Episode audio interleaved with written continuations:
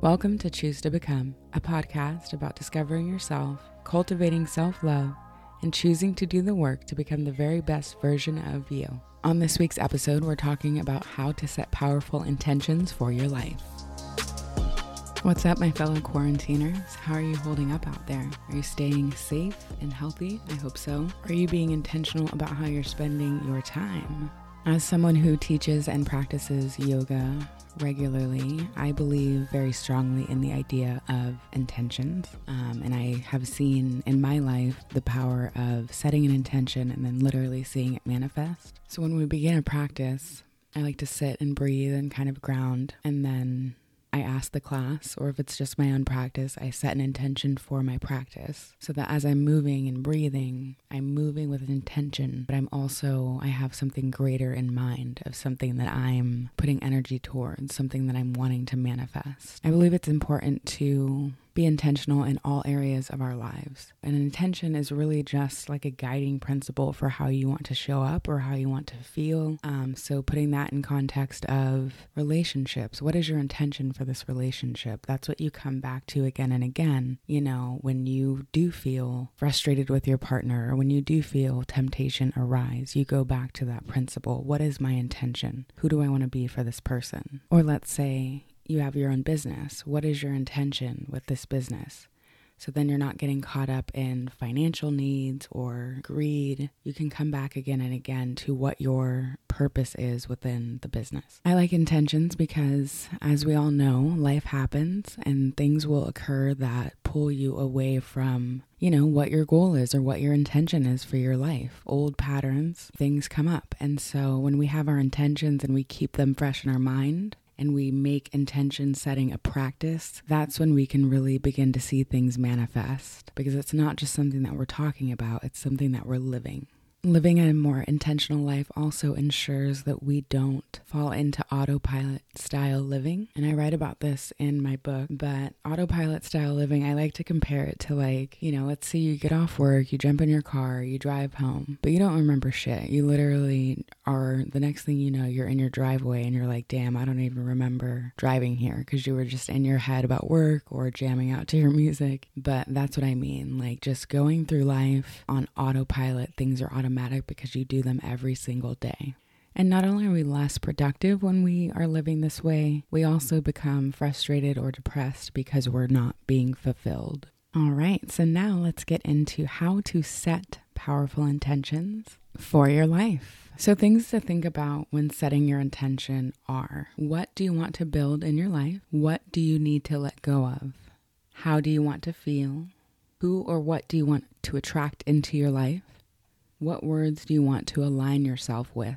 And setting an intention is a very personal thing, so take your time with this. Those are just kind of prompts and questions that you can, you know, use to get the ball rolling, start thinking about things. How do you want to feel more often? Some days, especially if things have been stressful, it's as simple as that. I want to feel good today, and I'm setting that intention for the day. You can set intentions for your business, for your relationship. So However, you come to that conclusion, whether it's journaling or meditating on it, you know, write that down, whatever you come up with as your intention. Okay, so I have three steps to manifest those intentions. The first one is trust. So you have to trust that you can even do it. Because here's the thing if you don't believe that you can have it or deserve it or that it can really be true for you, it's not going to happen.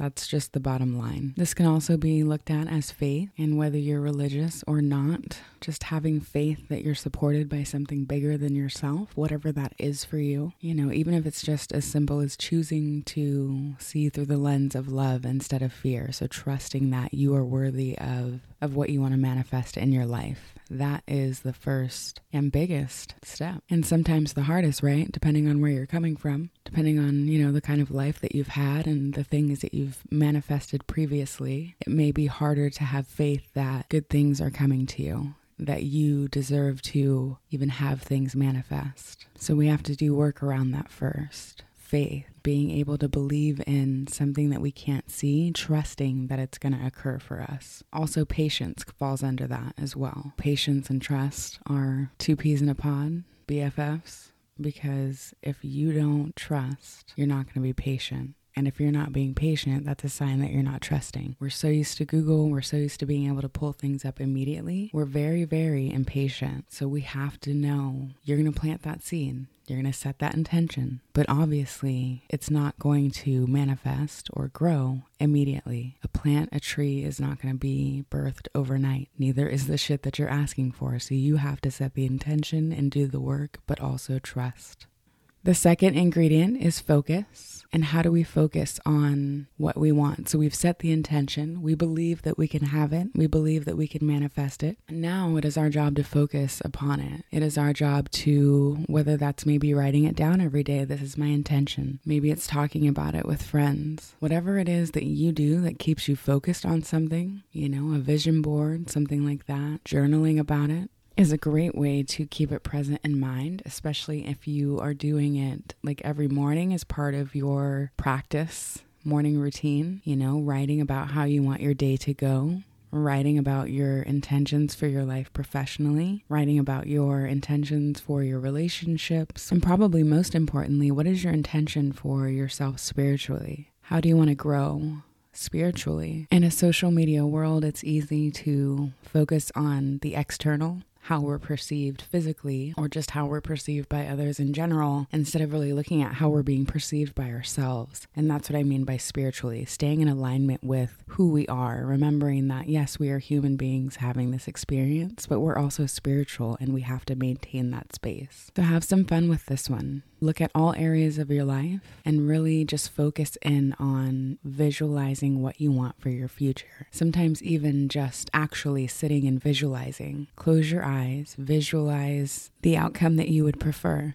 Okay, so that was number two, focus. For the final one, we have number three, and that is repetition. And that one is easy as fuck because Repetition is just repeating number two. So, what I mean by that, like I mentioned earlier, you know, in the mornings, I will journal things. And some days, a lot of the days, it's the same thing. So, that's what I mean by repetition. You're creating a practice that works for you that keeps the intention fresh on your mind. So let's say you're doing that practice in the morning, whether it's visualizing, whether it's, you know, praying about it or meditating on it or journaling about it. You're starting your day in that space of intention. So, all throughout your day, yeah, you're going to do your normal thing, but you're going to have that intention in mind. So, your actions more and more often will align with your intentions that you've set. So, practice makes perfect. I don't like to use the word perfect because there's really no such thing, but practice makes progress. So the more that you are, you know, not only focusing on it, but now you're doing it over and over and over again, and it's sticking in your mind and it just becomes a part of you. And that's why we're always setting new and better intentions over time, because after a while, it does become automated and it does become part of who you are. There will always be, of course, reoccurring intentions like patience like choosing joy,